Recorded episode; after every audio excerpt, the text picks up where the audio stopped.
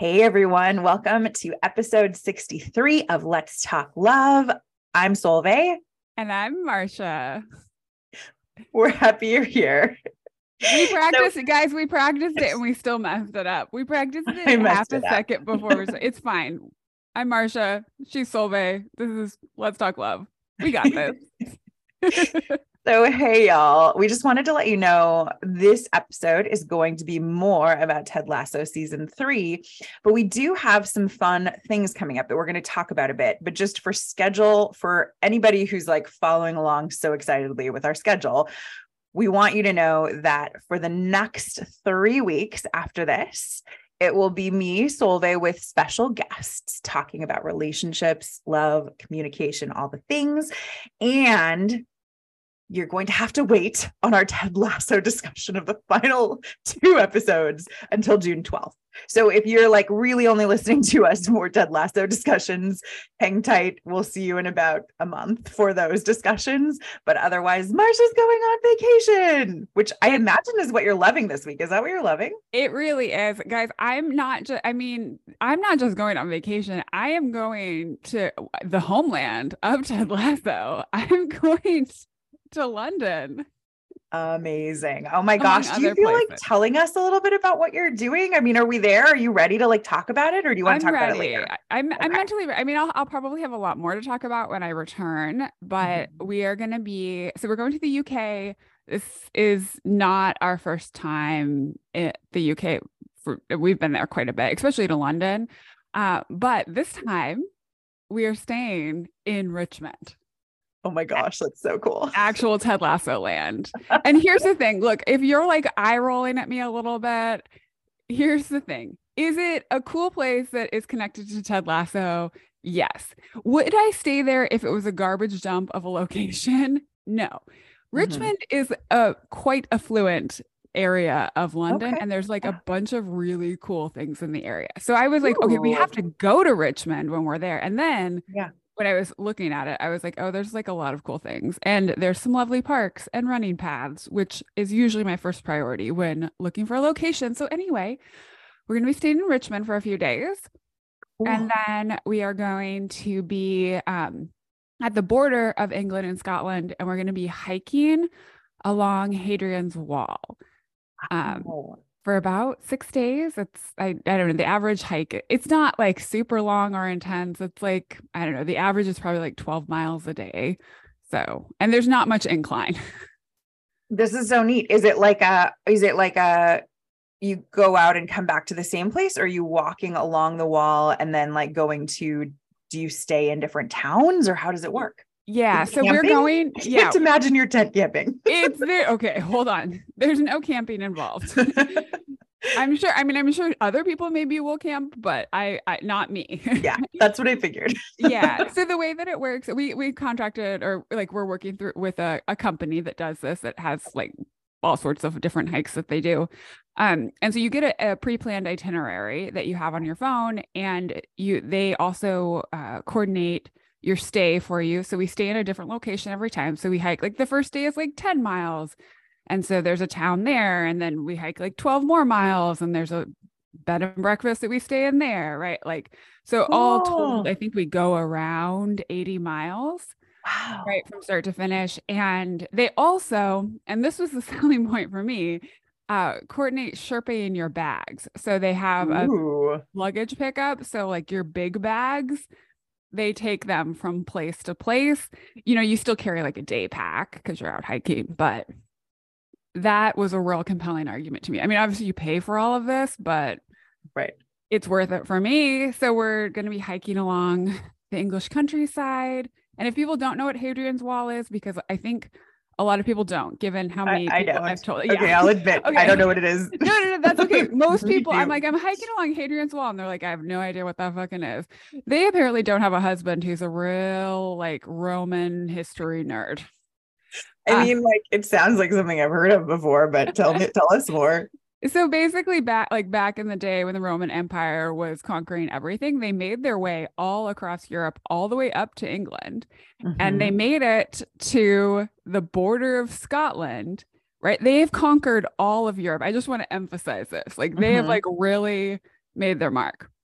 They get to the border of Scotland, they encounter the Scots, and they're like, fuck that shit. These people are crazy. and so they built a wall and we're like, you guys just stay on that side and we're gonna stay on this side. Like oh wow. Yeah. So that's Hadrian's wall. Oh wow. That's so it's an actual wall. It is an actual wall. I mean, pieces Okay. there's like, you know, the whole thing doesn't exist in its full glory because Okay. it's real old. I probably could look at how it's real old, real, real. You can I mean, tell us. Roman Empire. I'll you learn- can I'll tell us know when you get back. You'll have so many facts for us. so many fun facts. Uh, but yeah, we're we're hiking along it. Um, and I'm really looking forward to it. And then we're gonna spend the last few days in Liverpool.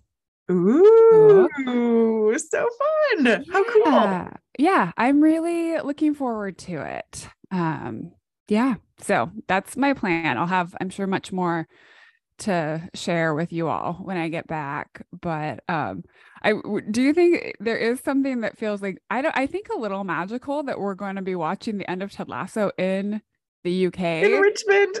Yeah, although we won't be in Richmond for that episode. Oh, okay. I was like kind of bummed. We're, we'll already be out on our hike, but um, Still. still, still, we'll be we'll we'll have just been in Richmond. So, So, cool. That so cool. Oh my gosh. I'm so excited for you both. Yeah, It's just I'm- the two of you, right? It's just you and Dustin going? uh, we're going. Uh, another couple is going with us too. Oh, wow. Yeah, Okay. Cool. so we're gonna set out on this hike. Yeah, yeah, Amazing. That is so cool. I'm so excited Yeah. for you. And I assume we'll e- encounter other people do like this is a pretty popular hike. Like Mhm. so I assume we will encounter others along the way. Will we be the youngest by like three decades? Possibly. Who knows? Who knows? That sounds really exciting. I'm so excited for you and I can't wait to hear all about it. Yeah, I'm feeling a lot of I don't know if you get this, but I in the days leading up to any travel, I especially like big travel where like you're going to be gone for a significant amount of time. I get like this level of anxiety. I know I know it's coming. Like I can feel it now. I it happens to me every time before we go to Hawaii.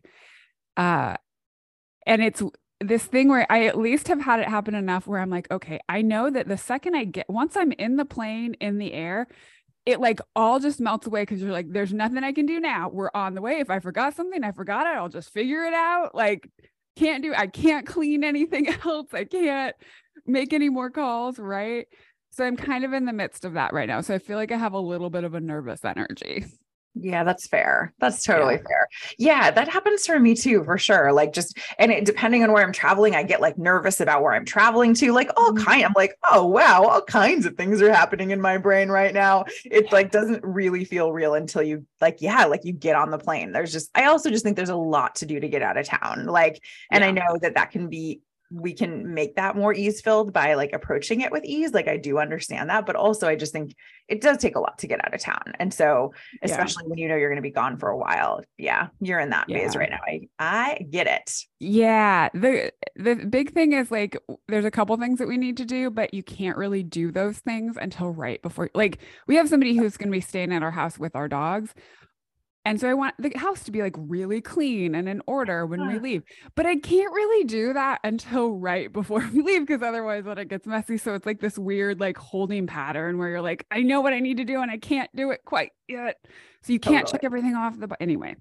Anyway, that's where I'm at right now. What are you? Oh my gosh. you love loving? Well, I totally feel you in that I am getting ready to Airbnb my house for the summer. And I, I don't know, listeners, if we've talked about that much, but I'm going to be basically as Marsha gets back, I am leaving and I'm leaving to go to Ireland for two months, basically. And so during that time, I'm going to Airbnb my house.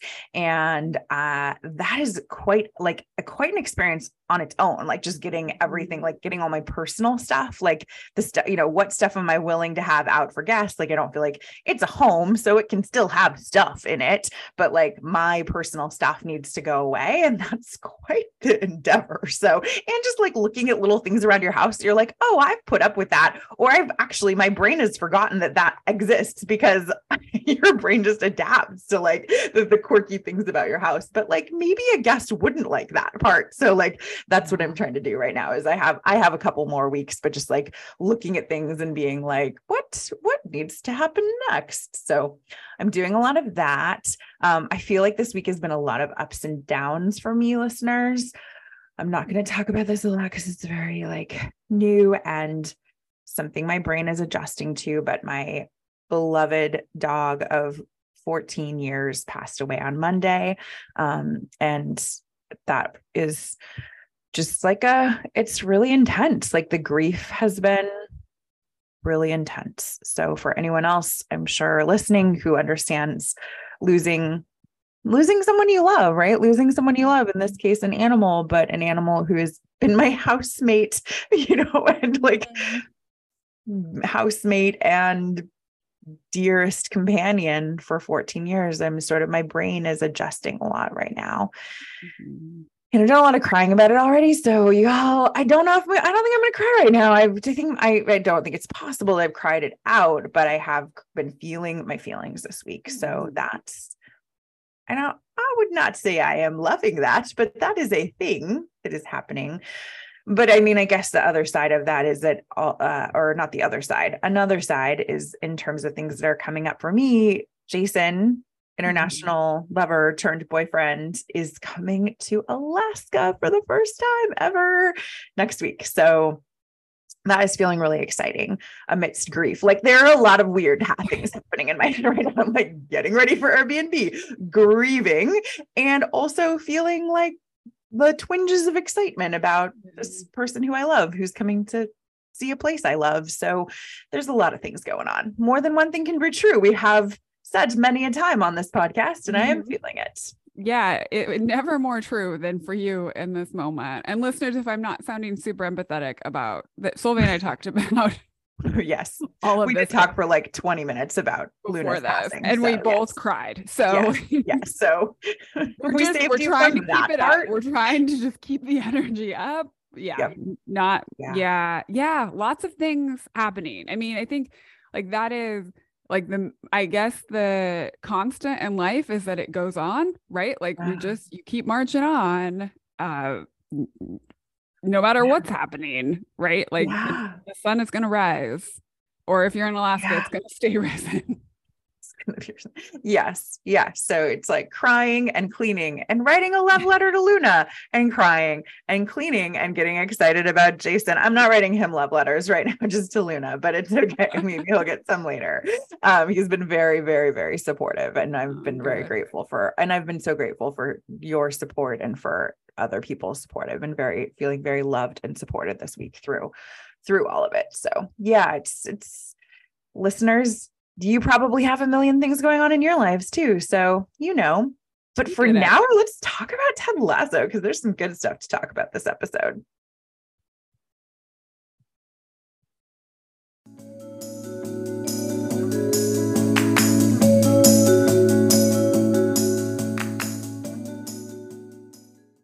All right, we are on Ted Lasso season three, episode 10. Can you believe we only have two more episodes left? Oh my gosh.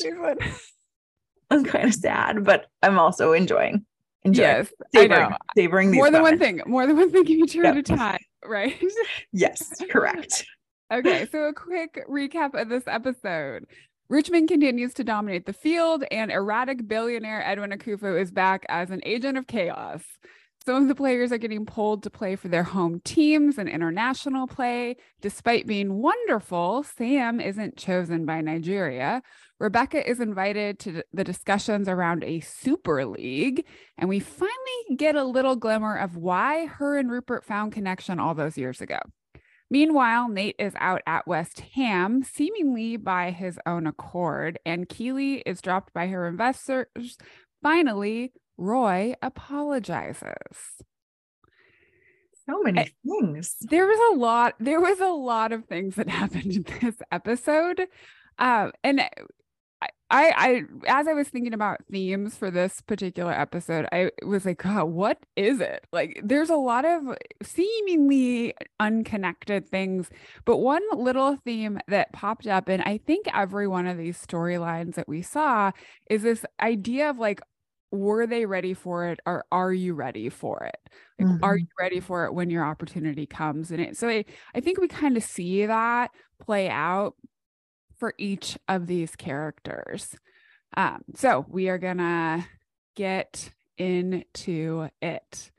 Um, let's see. Do we want to start with Rebecca? I mean, I think she yeah. had the biggest story in this. Yeah, let's start with Rebecca. Yeah. yeah.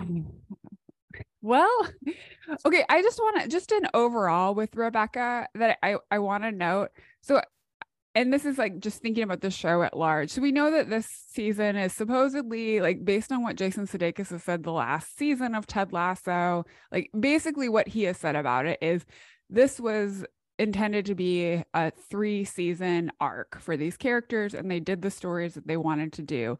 And I think he's speaking sp- specifically about the character of Ted Lasso. And what I have noticed it, in the last couple episodes and really more so in this one is that Rebecca has like stepped up as it seems like she's the main character now mm-hmm. in this show. Like mm-hmm. she's the one who's been like giving pep talks and like mm-hmm. really is is the heart of the mm-hmm. show in a way that Ted used to be and we don't see quite as much from Ted anymore. So that's just like something generally I'm noticing with Rebecca. Yeah, that's an interesting observation. I'm glad you said that. I hadn't fully noticed that yet. So that's interesting. Yeah, we really we I mean she is strong in this episode and it is neat yeah. to watch and we also see like her evolution so much in I, especially this episode, right? Yeah.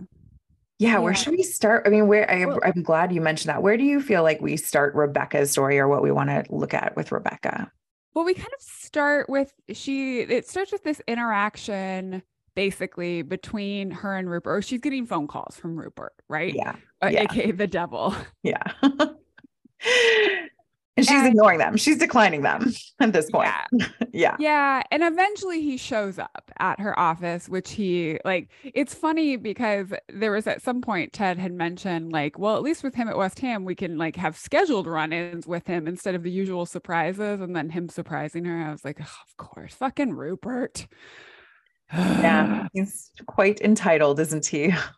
Yeah, and he's inviting her to participate in this this super league that Edwin mm-hmm. Akufo is proposing, which is a real like that that is a real thing that folks are doing. Yeah. Yeah, no, it was interesting definitely. Uh I think y'all y'all know Jason international lover boyfriend fellow is super super into football and I have heard about this Super League. So when I was watching this episode, I was because te- he's he, believe it or not, y'all, he's not watching Ted Lasso right now. Um, and I was texting him like, uh, there's a Super League being discussed in Ted Lasso. Like this show is so legit. and he was impressed actually. He was like, that's interesting. Do they think it's a bad thing? And I was like, I think so, but let's see what happens. So yeah, I mean, these are it's interesting how they weave in like current events or I guess current ish events. Mm-hmm. Yeah. I mean, I, I think it's a nice way to help give context for people of what what are perspectives on what is happening in real life right like that's what one of the things that i think great storytelling does is it helps us to understand a situation more thoroughly like you yeah. get to see the different perspectives on it right yeah um, so i appreciated that because there, there's a documentary about this super league idea mm, and okay. i've watched some of it um, oh, okay yeah, but I remember very little. well, it's interesting that I mean, I don't know about you, but did you get suspect from the very beginning? I mean, whenever Rupert is involved, I'm yeah. just like side eye, like, what is happening here? So, like, him inviting her, I'm already skeptical. And I mean, she is too, it seems like she's like already like, hmm, this sounds like an interesting opportunity, but, but what do I do with this opportunity? And we see her yeah. trying to call Keeley again, who is again MIA. Yeah. Well, I thought that this was interesting because she, so I, I agree. I had the same reaction. First of all, Ed, it's Edwin Akufo's idea, who exactly. has proven himself to be an agent of chaos. Like these people are not trustworthy. Not, no, he is not to be trusted. And then Rupert is like also evil. So yeah. no. Yeah. So we immediately like it's interesting to me that that was not Rebecca's resistance. So she's like, Hey, I got invited to this meeting. And I thought she was going to be like, but Rupert is involved. Like, this does not seem like something I want, you know, like that would have been my reaction. But hers was, it was interesting. And it's something she's mentioned before in previous seasons about, she said, basically, I, I think that the only reason I got invited is because I'm a woman and they wanted a woman in this group to make them look better, right? Like, I'm their token minority, yeah. essentially. I mean, uh, I don't think she's wrong. No. that. No. yeah.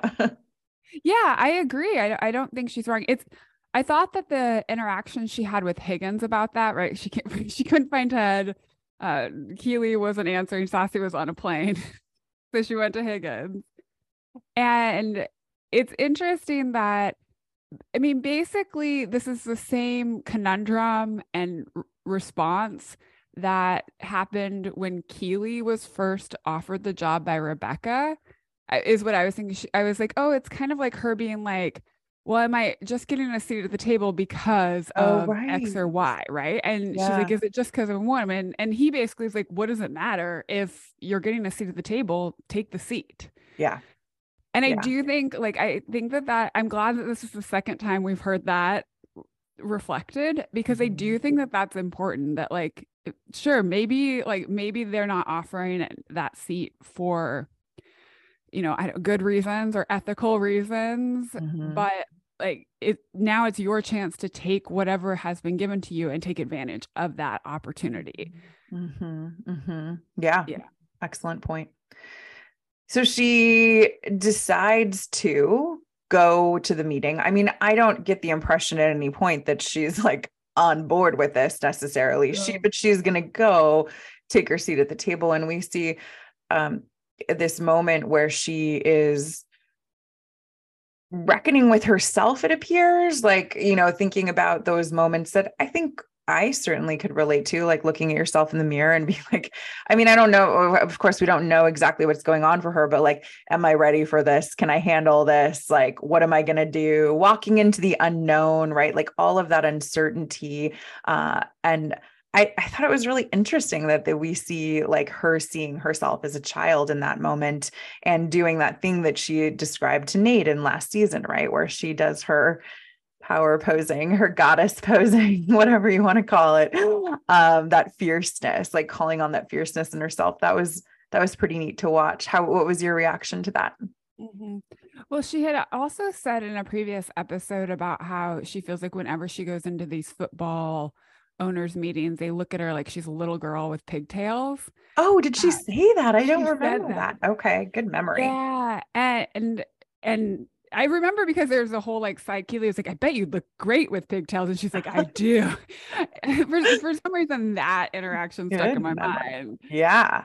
Um, but I do like I did think it was interesting. I mean, I think it's such a great reflection on, on like on like the things that impact us in our lives long like i feel like uh, the we we still view ourselves as that little kid so often right? Like the things that people said to us the way that we felt we carry those things from our formative young years with us and i think like this is such a ref- like a great visualization of what that is like she's kind of still thinking of herself as that small child.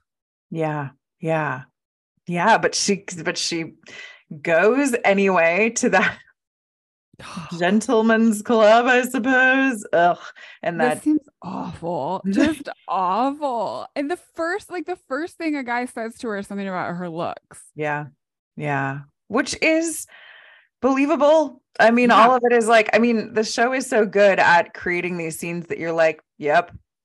Yeah. yep, I mean that's that's that's exactly what would happen there. Yep. Yeah, I like it it was so I just immediately was annoyed by that guy. He said something. He's like, "You walked in and you're dressed like that," or he made some. Com- it was some comment about her yeah, looks, her about her appearance. Yeah, yeah, and I'm like, oh my god, every like every time you interact. I can't even count how many times that has happened to me where a dude, and especially an older guy, sorry guys, it's usually men of that generation have made yeah. some comment. And I'm like, oh, cool. This is fun Yeah. for Yeah. everyone. Yeah. Yeah, it's so uh diminishing even it's what do you what do you call that harassment um what do you call it when you're like yeah it's like uh yeah your value is in your appearance glad you're here you look Yeah. hot Like, glad you're here you look hot oh, thank God. I w- don't know what I have done if you hadn't found me attractive, old Yeah. dude. Ugh.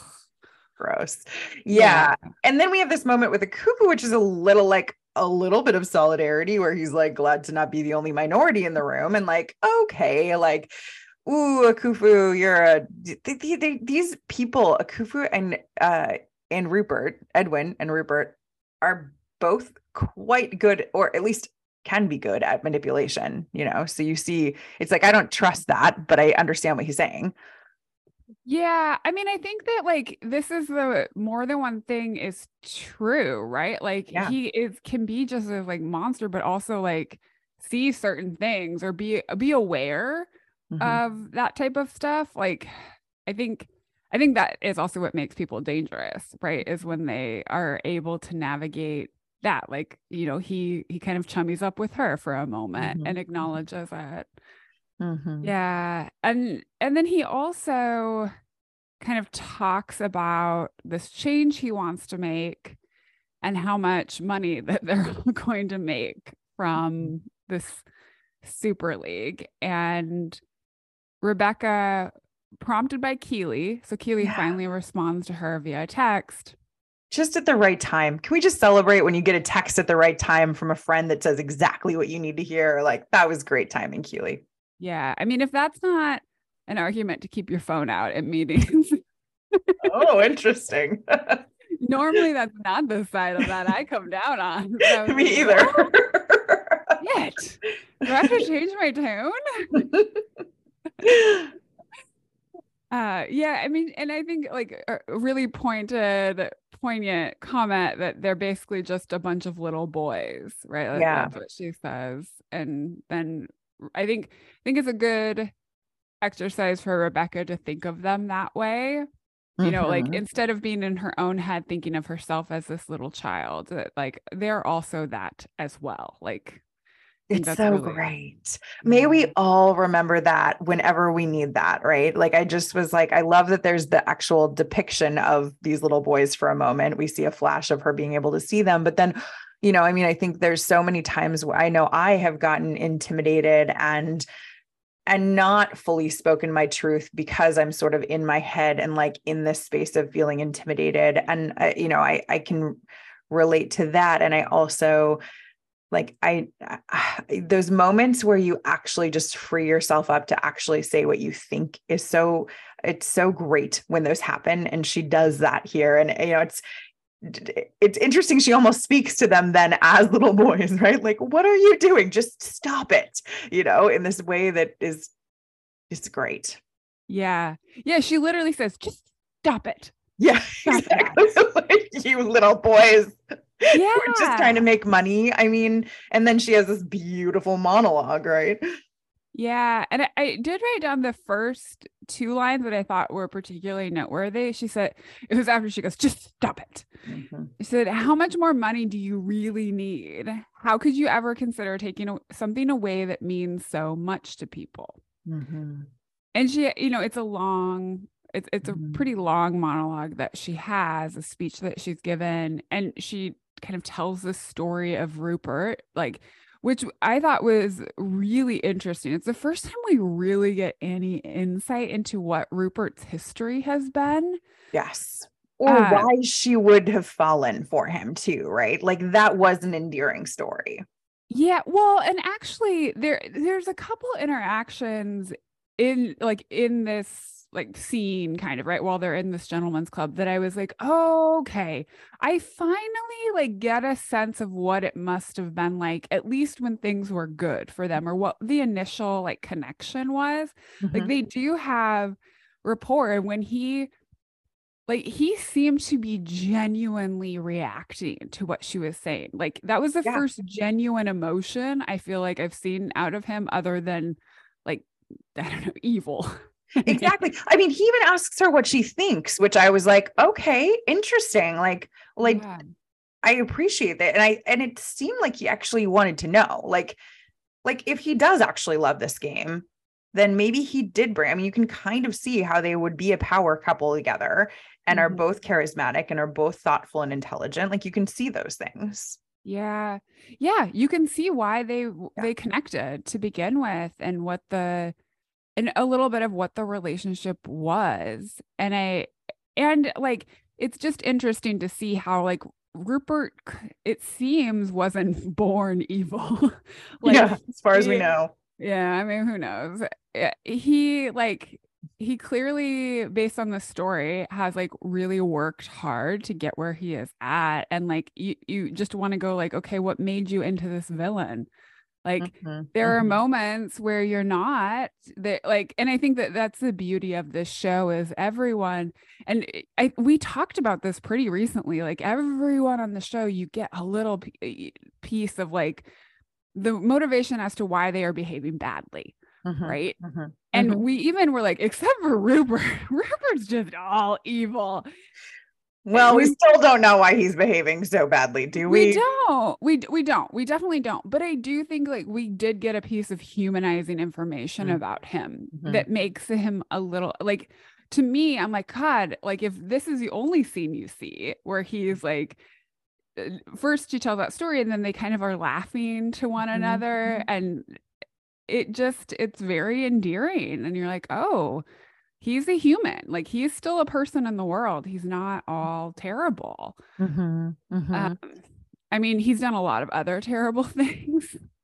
we see their rapport and we yeah we hear that he's Mhm. probably somehow has come into wealth but wasn't always that way like there's something we also i think understand even further why she would want to take the football club as the thing that he's most passionate about right that like if she's taking something from him why that became the center focus for her in terms of revenge right like there's insight into that as well Yeah. Yeah. It's funny she mentions that in this at the Mhm. start of the scene too. She said, Yeah, I took the one thing he ever let like she said it so casually. And I'm like, oh, ugh. like she really did like she really like that is what she was yeah yeah so Yeah, that could- wasn't a joke. Like she No. seriously identified what he cared most about. Yeah, yeah. Yeah and I also thought it was interesting at the end of this what of of that, you know, monologue, she says some I didn't write down all of it, but something about people love this game and I would hate to destroy this beautiful game, right? She's talking about how the Super League would create this sort of exclusivity amongst football, soccer, and who could watch it and those kinds of things. And then she says, I would hate for I would hate for these kids to lose access to the beautiful, passionate parts of themselves, part of themselves. I would hate, I'm going to say that again. I would hate for these kids to lose access to the beautiful, passionate part of themselves. And it's interesting because as she says that, of course, and we'll talk about this later in the scene, we're also seeing Nate playing the violin for the first time that we know. And it's, it, I think, sort of some sort of sub theme that's happening here is seeing all of these people and sort of their connection to their childhood like there's there's definitely something there so it's interesting to think about um who has lost access to the beautiful passionate parts of themselves like i was thinking about who's regaining access who's connecting back in with that and who maybe like maybe rupert has lost some of that in terms of what's Mhm. happening for him i don't know i thought there was I, I wanted to spend time on that moment and that line for a minute Mhm. Yeah, I, that's a really great point to to note. Yeah, I agree. I I kind of want like I didn't don't think I ever would have said this before, but there's a part of me that's like, well, now I wish I had a Rupert episode. I don't want that for the next two episodes, but I kind Yeah. of want to like I want I'm I'm interested because I do think like one thing we got more insight into, and we're going to talk about him in a little bit here is Nate, right? Like and Mhm. I just think that with Nate, you get some context. Like, how did he become this? And with Rupert, we still don't have, we have a, okay, he hasn't always been like this, but then we don't have a, how did he get like this? Like, what is Yeah. going on? yeah Yeah. I also, just because we're kind of talking about Rupert right now, Mhm. there's a couple things. So earlier in this scene, when they get to the the gentleman's club, we see that Rupert has a new assistant who is like Mhm. not his norm, right? Like that's what they're trying to communicate is that she is not like this like model slash personal assistant anymore. Mhm. Um, what? So, okay, I think that there's two ways to read this. Dustin and I were talking about this. Either one, something happened, and they kind of allude. He alludes to something dramatic. Oh, he said the last one was skewed and dramatic. Skewed, dramatic. skewed dramatic. He said the last one skewed dramatic. There, Trent Crimm earlier in the episode said he heard rumblings of inappropriate workplace Behavior. behaviors Mhm. right? We know, like, so did something happen? and Yeah. and and is it related to Nate? Like, is there something else that happened that made Nate quit? Did Mm-hmm. Free like somehow whistleblow on Rupert? Mm. Is there is there something that like related to like is there more to the Nate quit story that we're not seeing yet that is somehow related to like what is going on with Rupert? Right? Is this and it, does he does he now have this other um assistant who's like seemingly like not his type, right? Like not a woman he would be trying to sleep with. Is this to try to like rehab his image or to like show whoever that like he's not doing that pattern or and Dustin he is so kind. he was like, "Well, do you think maybe Rupert hired her because he like actually listened to Rebecca?"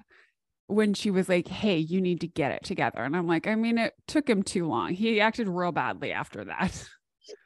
Yeah. That's that is very kind, Dustin. I I didn't get that Yeah. impression from that. And I actually was puzzling on that too. I was like, okay, because I mean, the what just to be, I mean, I, I think that woman is also not unattractive. She's an attractive No. woman. Like I was just like, oh, does he have multiple types? Like that was more my question was like, oh, is this another type of woman that he likes? He's like out with that woman and now here's a different woman. I mean, I yes, he does seem to like like model looking women, but I don't know that woman. I don't know. I was like, well, Well, what's so happening this- here?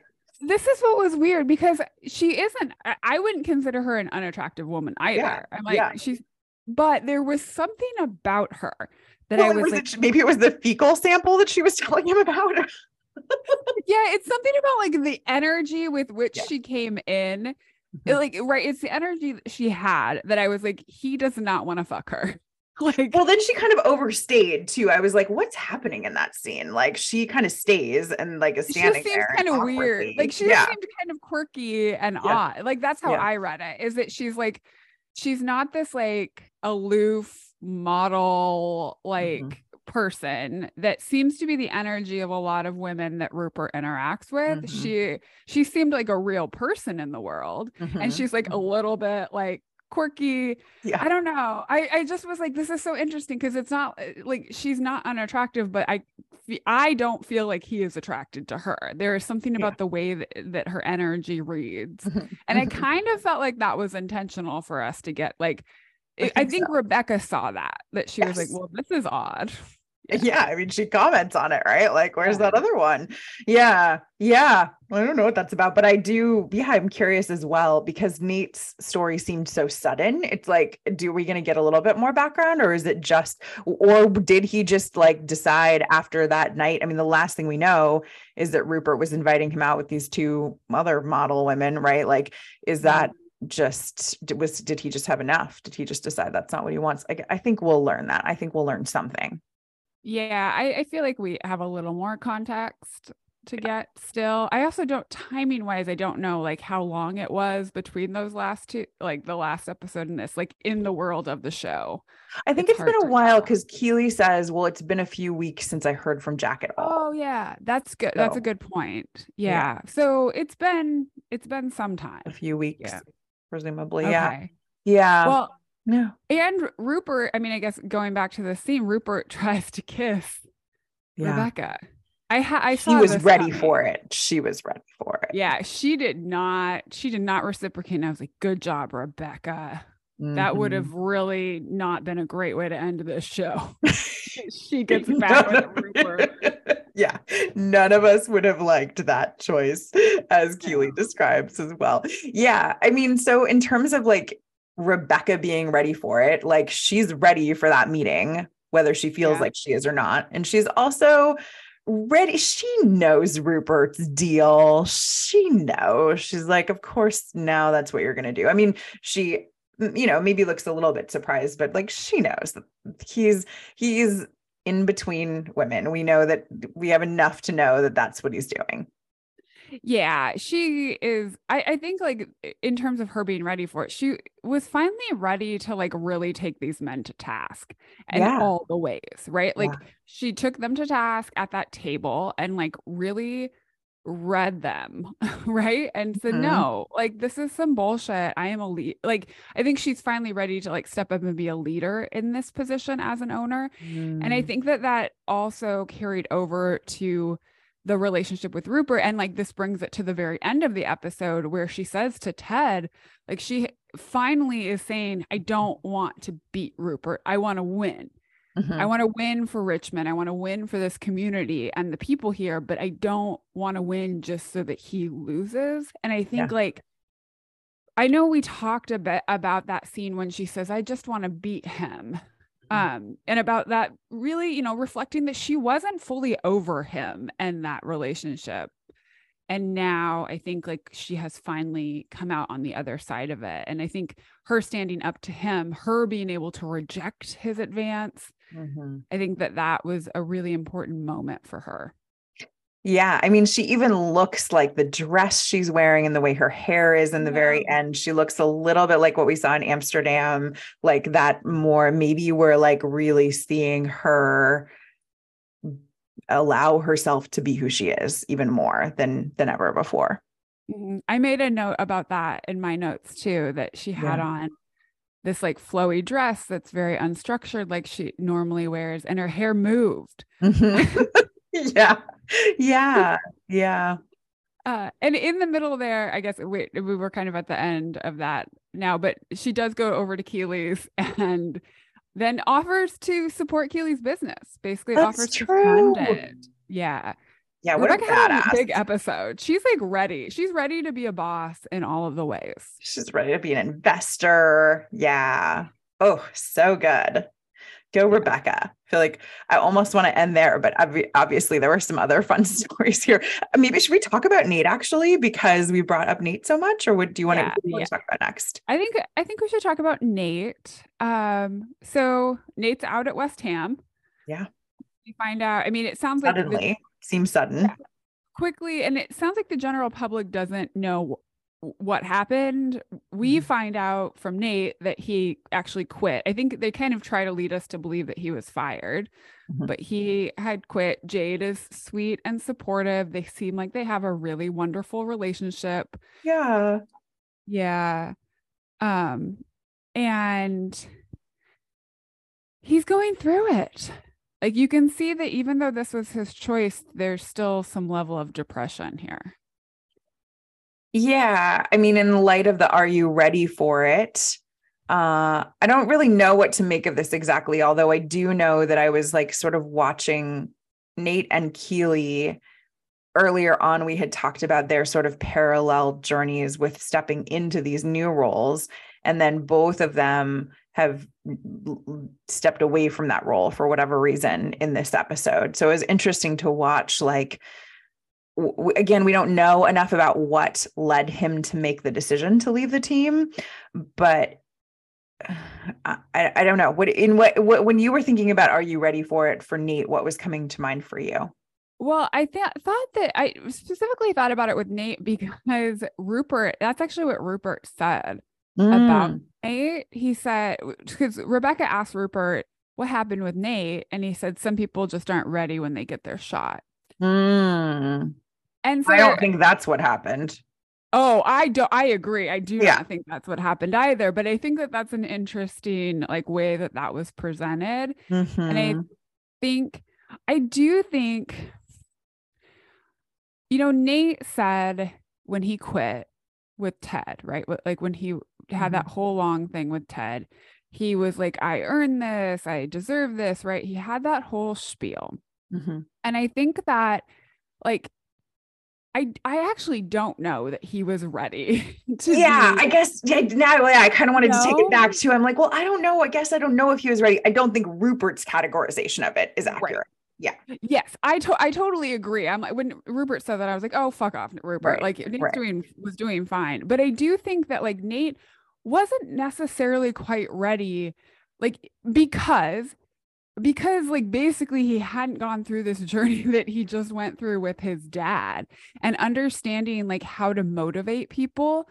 That's what I get from this whole story that we see is that basically the way that Nate received like messages of uh, love and and support from his dad were through him being belittled right like his Yeah. dad pushed him and pushed him and pushed him and belittled him and to Nate that was how you motivate someone. Mhm. and just do better. Just do better. Yeah. Yeah. And that cruelty is the the way to motivate. And he and he implemented that right? We see that every time he stepped into places of power he went for cruelty. And i think that this interaction with his dad where he finally confronts his dad about that and his dad is like really real and, and apologizes essentially i think that that needed to happen before nate can be like a fully realized good coach because he's got the tactical part, but he definitely didn't have the human part yet. I mean, we saw that. Mm-mm. Yeah. Wow. That's a really articulate way of describing what's going on. Yeah. It, it's like, it's like those things that someone just needs to deal with in their life that he hadn't like fully dealt with. And not that we always know what those things are. I mean, just to be like, like, I don't know that he would have been able to say like i need to reconcile in some way with my father so that i can be like a fully realized human but like there probably are moments where a self-aware person might be like wow i really blame a lot of this on my relationship with my father uh yeah i mean it's interesting that he goes back to his childhood home it's interesting that he like that's where he wants to be um in this time like so yeah it's it, i mean he looks like he's i mean he is hiding for the first half of this episode Yeah. I also think, I mean, there's something about going back to your parents' home that is particularly comforting, right? Like Comforting, in times yeah. of, I just, I think of, I had a couple bad breakups when I was in college or just thereafter. And it, there is something about like mom making you food, at least for Yeah. me. Like, I, Oh, I agree. really- Yeah. Yeah. I really, really related to this. And like, you know, being in that place where you feel so safe and comforted, which shows like there is this level of comfort that Nate has with his family, even though his dad was a dick. Yeah well i made note a few times like wow nate's mom is so nice. Like I, like that was that was interesting. I think we've this season we've gotten to see more about nate's family than ever before. I just kind of thought they were awful in general before this season. I didn't know a lot about like we didn't know a lot about his family other than his dad never seemed to approve of him so yeah i mean i mean is was nate ready for it or not? I think i agree with you that there were things that he needed to learn. I mean when we think about we don't know ted's whole background but it seems like ted has coached several teams like getting to be the manager of that level of football was a pretty big leap from where nate has come from so yeah. maybe he'll be i mean i guess we don't know what's going to happen next for him but maybe maybe this whole journey is what he needs to be to be ready for the next time right? By the end of this episode we see keeley being offered another opportunity. It's not that this is over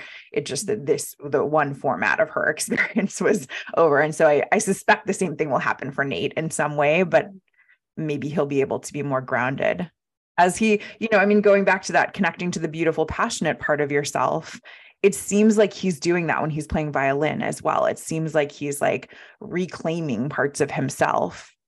And Mhm. i imagine jade's helping with that like the ways that relationships open us up. There's a lot that's happened for him this episode or this season Mhm. Well, I think that he with Jade is getting real love without the cruelty. Like, Yeah. and and although I do think it's worth noting that Jade has like a little snark to her, Oh, sure. She's got an edge for sure. Yeah. I mean, she's always seems very loving to him and she's eh, she's kind in the ways that I think are really important, but there's also like this little bit of like snark and I'm like, of course you're attracted to that. That's your dad. Mm-hmm. Mm-hmm. Yeah. And I think with Nate's dad, I you know, I thought that this this interaction between them was really interesting.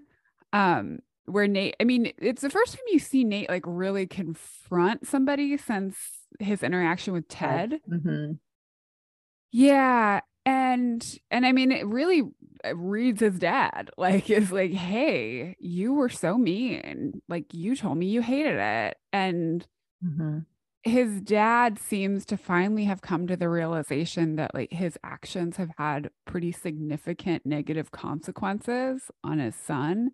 It also like makes the interaction last season when the Wonder Kid, Wonder Kid Mhm. stuff was happening, like how his dad kind of was just like Meh, whatever, like w- wasn't very complimentary.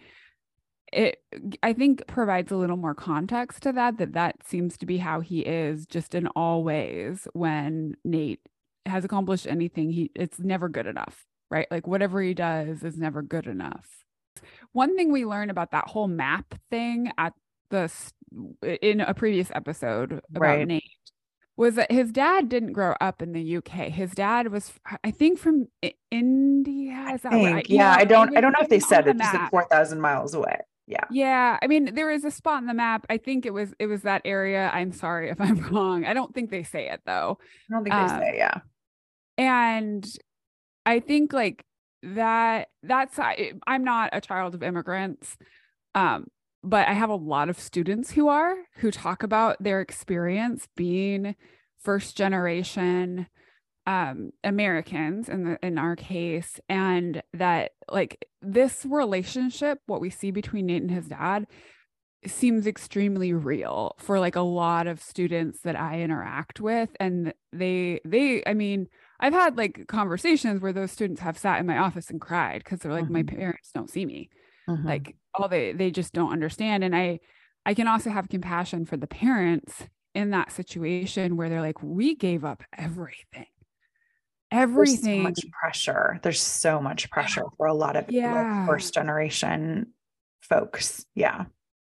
yeah so i just i want to mention that too is that i think you know as is every there's always all these pieces of context that help us understand why people say that and do the things that they say and do and i think this is one of them is like okay he's his dad is looking at this of through a lens of being um of being an immigrant Mhm. and his mom wasn't right Mhm. like his her his mom Yep. is from the UK originally Mhm. uh, and I think like that it, it- I just think that that's part of the context right like and it's not an excuse for bad behavior but it is an explanation for why someone is the way that they are Yeah, I'm so glad you mentioned that. Yeah. Yeah. So, I mean, he basically, his dad ends by saying, be successful, don't be successful. I never cared about any of that. I just want my son to be happy.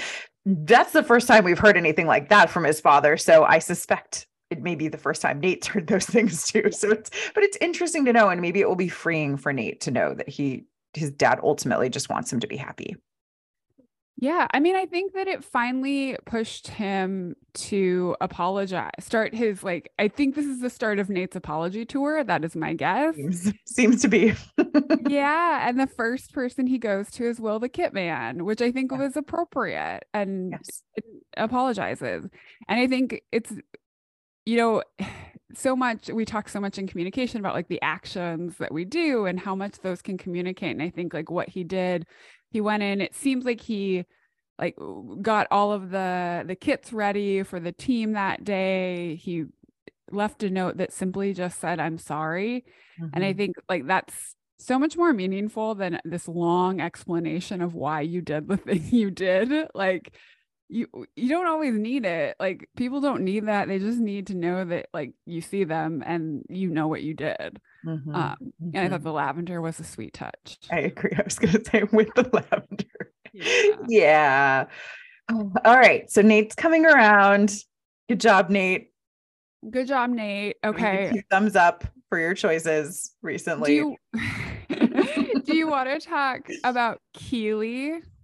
Well, I mean, I think that like there is something Keeley, I think, is wrestling with this question herself. Like, is she ready for it? I think she has been wrestling with this since last, I mean, actually, since the start, since we have seen her.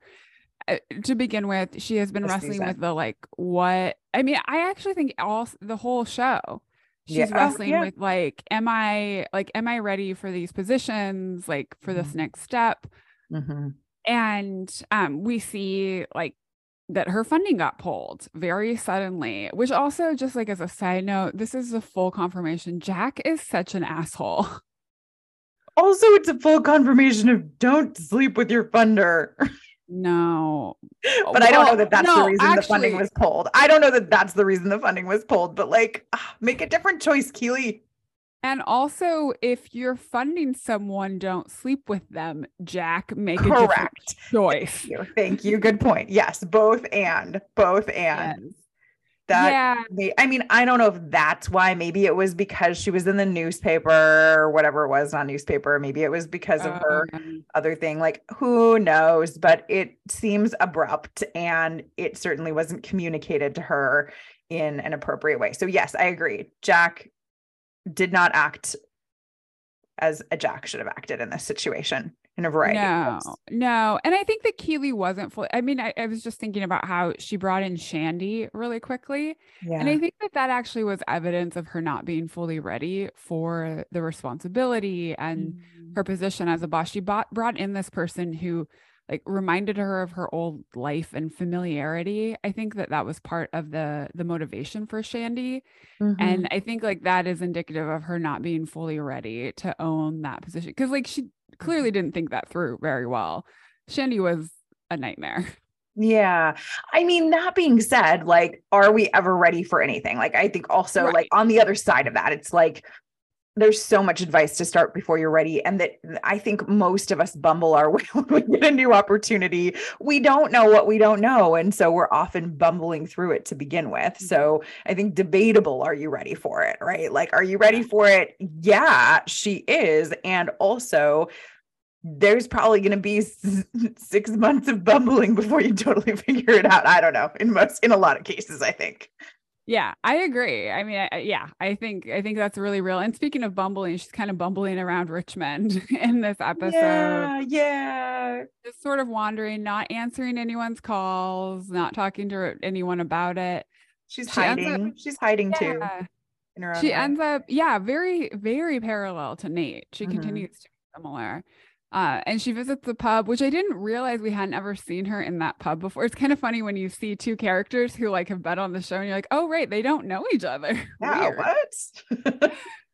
uh, and I think her, you know, Mae gives some really poignant advice to her. Um, I wrote down two of the things that Mae said that I, I, really appreciated. The first was Keeley came in and said, What's the opposite of the Midas touch? Everything I touch turns to shit. And Mae goes, Well, shit helps things grow. And I was like, Not wrong. Not, not wrong. wrong. What yep. a what a perspective shift. yep. and and then they were again kind of talking about I think success and opportunities. And Mae said, once you've made it to the top of the mountain, all that's left for you is lightning. Mm-hmm. Um, and I'm glad that Keeley was like, is that good or bad? Because I was also like, I don't know how to take this. Same same, same. And and her response to that was it depends on whether you're ready for it or not. Yeah, I still don't fully understand, but okay. Do you understand? I mean, I guess I guess the thing is is like when you're ready for the lightning, like you're ready to harness that power, then Ooh, great. Okay. Okay. But if you're not, it doesn't go so hot. You probably get knocked you get electrocuted. Okay. Yeah. yeah. Yeah. Um, and I mean, then we kind of see in like quick succession a few things that Keeley's doing. She's still ignoring Rebecca's calls. She goes and buys a snow globe for Barbara, which I thought was very sweet. She had a couple interactions with Barbara. Um, and she then walks up to Roy, who is leaving a letter for her. Yeah. Um, and I mean, I guess we can talk about the, this part of the storyline now because yeah. it's yeah. kind of between the two of them. Um, Roy, Roy basically apologizes and is like, "Hey, I'm really sorry. Like, it, this was me. I mean, it's like the quintessential. It's not you, it's me. Yeah. this time, he at least provides like reasoning as to why that's the case. Um, and and apologizes for whatever whatever he might have done that made her feel lesser than is the way that I heard mm-hmm. that. Mm-hmm. Um, and you know, I think like especially when you're down, it's really nice to hear that. Like Keeley's gotten knocked down a few pegs this season, right? Like, yeah, Roy broke up with her the the um I was gonna say sex tape, but you know, whatever what the that was, yeah. all the stuff. Jack drops her. She's embarrassed. Now her her business that she was so excited about gets dropped. Like she mm-hmm. has had a lot of rough uh, had a rough go of it. Yes. And I think it's a great time for Roy to show up and be nice. Yeah. Yeah, and it's interesting just in light of what you had just said earlier that she said everything I touch turns to shit and then he says in his letter that he read that she has him read to her. I was stuck I was stuck in my own shit. Like yeah. he's acknowledging that like that wasn't her, it was him and his own stuff, which is let's just all remember in relationships so often what's actually happening, right? Even when it feels like it's about you, it's usually about the person and whatever they're going through. Mm-hmm yeah. he was not maybe then it sounds like maybe he's ready for it now with Keeley. I don't know. I don't know what to think about that. Were you excited in that scene or were you how did you feel? Oh my gosh, I had a I have really complicated feelings. Here's like my honest take on and this kind of brings in the Roy story too. Yeah, let's just bring them. Let's just bring yeah. them together. Yeah. Yeah, so Roy, Roy, I mean basically like we see that Roy, I think that like meat of Roy's story is he kind of has this interaction with Miss Bowen at school, mm-hmm. which we know they had had that really interesting conversation, yes. right? Like the flirty yeah. conversation last season and she's like you look lighter like different lighter less stuck. Um and here's what i feel is missing.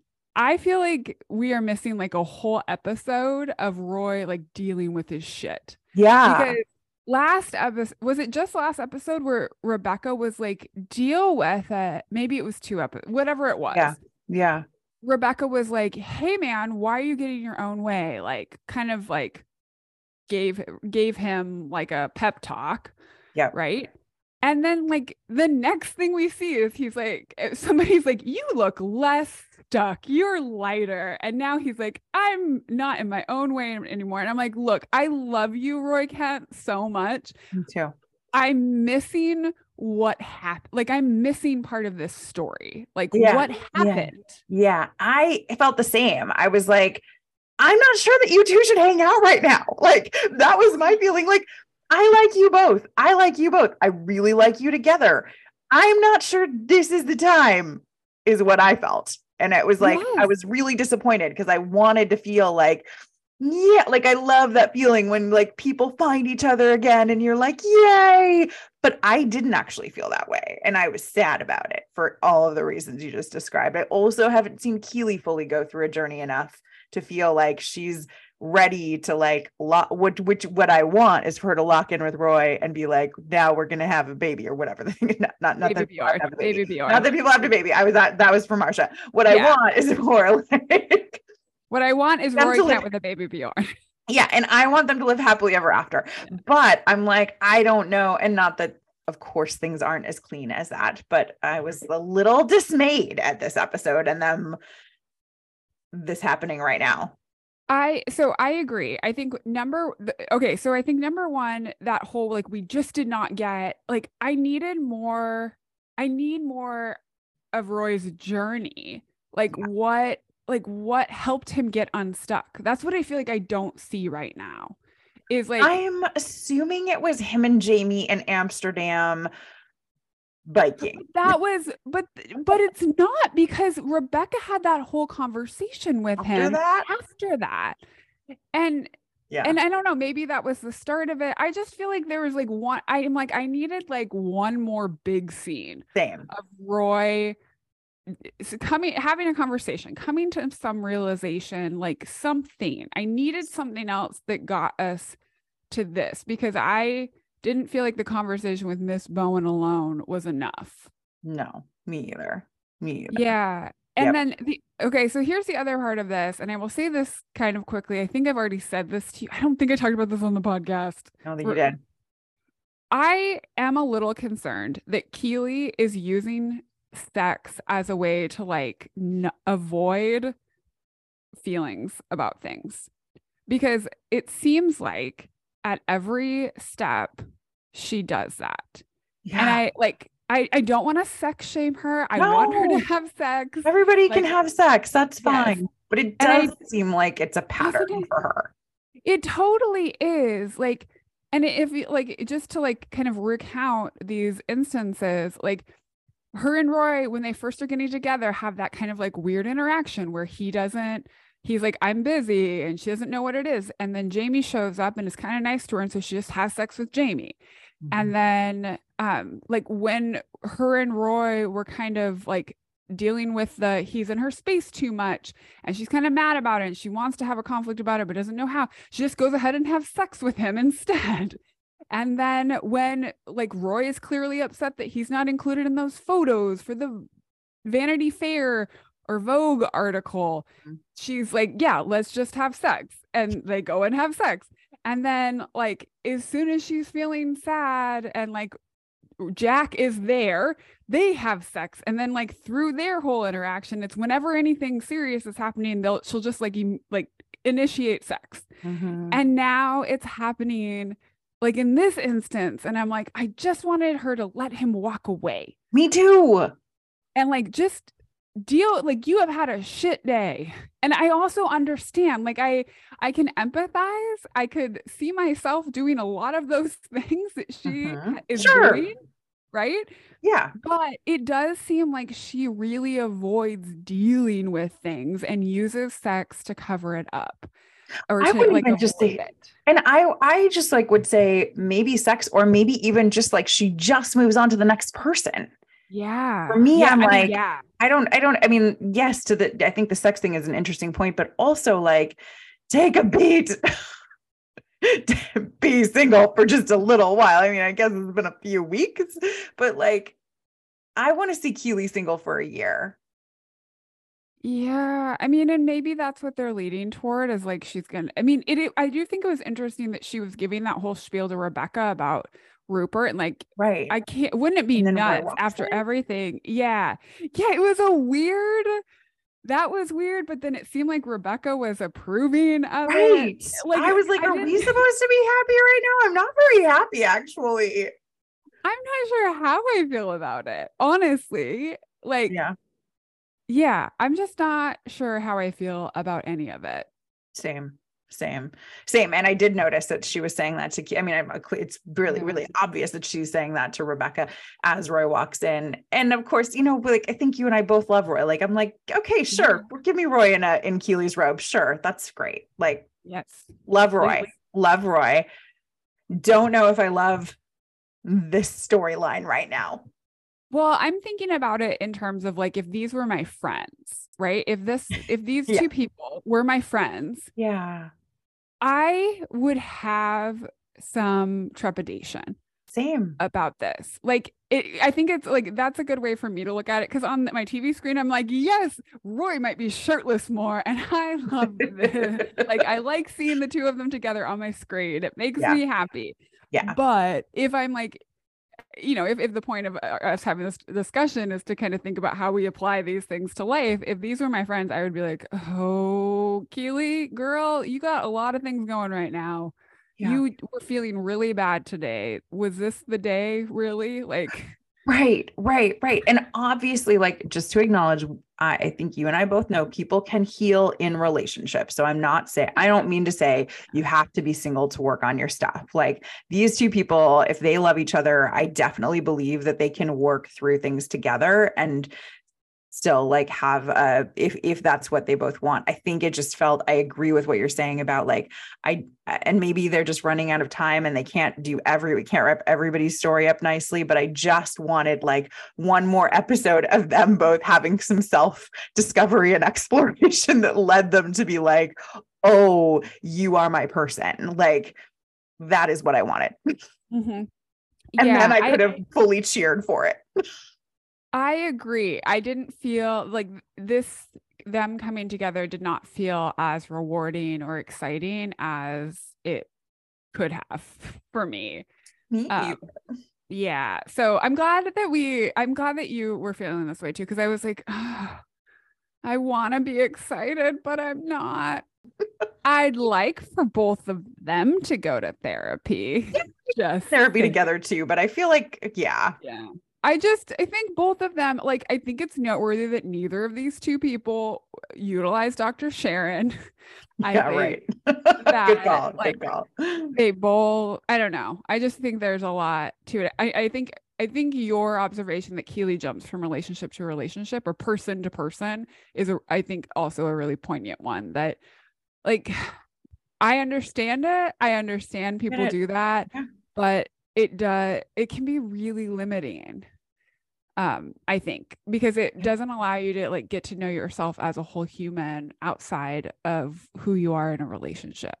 Yeah i really want her i want them both to have the, that experience. Well i know that we have talked a lot today. I don't want to leave without at least briefly mentioning poor sam and sam's uh, really being ready as i see it for the nigerian national team and being excluded yeah, I okay. This is another. I don't know. I'm having a little. I think like I want so much from the show right now, and like, and I'm I'm just like getting so anxious because I'm like, there's only two episodes left, and I feel like I have not gotten the things that I want. What did you want? What did you? I want? want like I needed. So this was interesting. I mean, I, I think as soon as I saw Edwin Akufo was coming back, we knew that like it was not going to go well for Sam. As soon as he right. didn't make the Nigerian team, I was like, clearly Edwin Akufo has something to do with this. Like, right. Right. Um and I think it's it is hard. I was trying to think of how is Sam ready for it? Like what ha- the only change that happened in this episode for Sam is Jamie wore his number mm-hmm. for England, which is noteworthy. He and mm-hmm, Jamie have mm-hmm. had like a complicated relationship. Yeah. And and I don't know, maybe it's him kind of like feeling seen by this player who was definitely better than him when he started on this team and and let Sam know it um like acknowledging him and mm-hmm. seeing him. I, maybe that's it. And like now he's like okay i'm i am i don't know. I don't know. I'm i'm struggling with it like his storyline was interesting but i also was like i don't i don't really know what happened here. I don't either. Yeah i mean i think that definitely it's felt like like we already knew Akufo had totally there was clearly something and then it was very clear that you know we hear that that happened that that's why he's not on the team. We see jamie you know checking in with him and being like we're good right? And then wearing his number which felt like acknowledgement recognition like a, a great sort of team and friendship thing to do.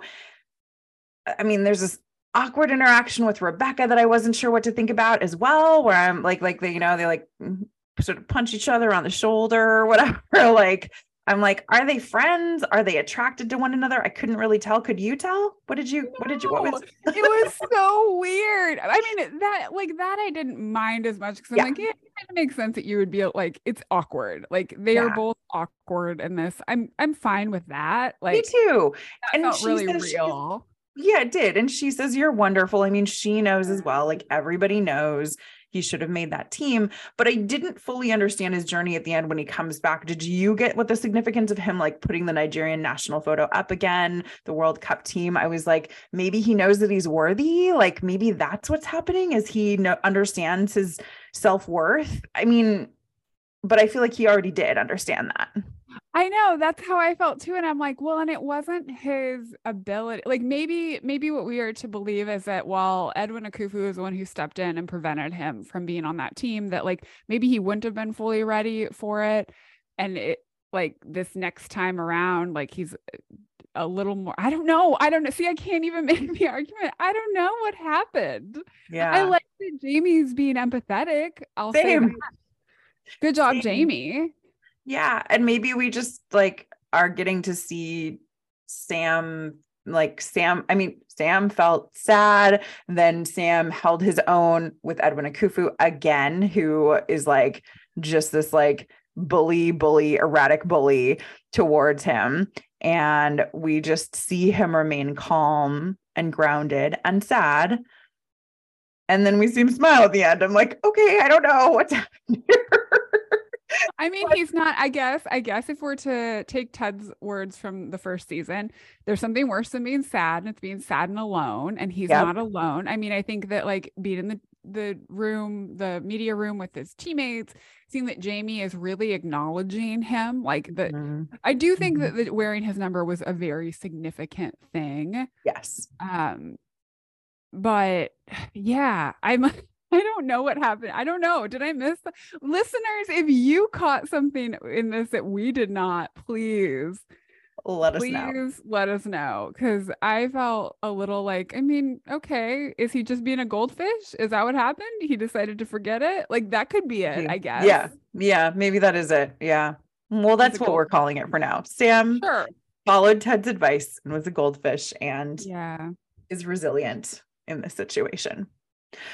Well, anything else you want to say before we any any favorite Tedisms this time? Okay, I have two very important things I want to very quickly recognize. They are not Oh, Tedisms, yes. but number one, we didn't mention this. Roy Kent in tie dye. Yes, please. Could that just be like our favorite thing? Could that just be like our favorite thing from this episode? no, my favorite thing was Rebecca in this episode, but also when Roy in the tie dye. tie-dye. And is tie dye his thing now? I know at the end he's wearing Uh, another one. I know. I love that. Here's the other thing that got me real excited. We finally got to meet Roy's sister. But was she is the woman? Did you look back? Was she? She was. Okay. the same. It's the doctor from the ER when Dr. Sharon was in there and then she talked to and I called it in that episode. I'm like, that's Roy's sister. You did. We you did. And. I meant to look it up and I forgot. Cool. It's the same when we that she came on the screen, I paused the episode and I was like, Dustin. He's like, Yes, that's the same woman. I was like, I knew.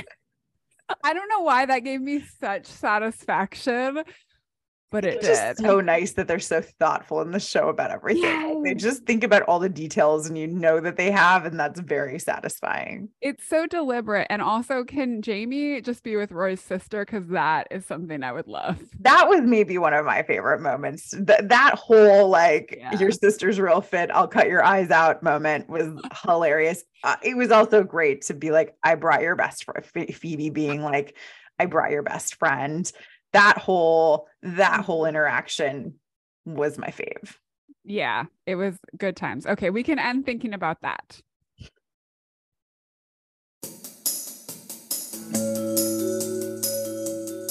Thanks so much for listening to the PS Let's Talk Love podcast. We want to send out a special thank you to Medium Build for our show music. And if you enjoy this podcast, follow us anywhere you listen to podcasts. And if you want to support us, it's super helpful if you could give us a five star rating and leave us a review sharing what you're loving right now. Really, we want to know. And if you don't like it and you got this far, don't worry, you do not have to listen to us again. You can just you can just forget this podcast exists and move along. You can catch up with us on Instagram at ps.welovelove or follow us on TikTok at PS Consulting. If you're interested in private coaching or learning more about our online classes, go to pscurators.com to learn more and find free resources to support you. See you next time.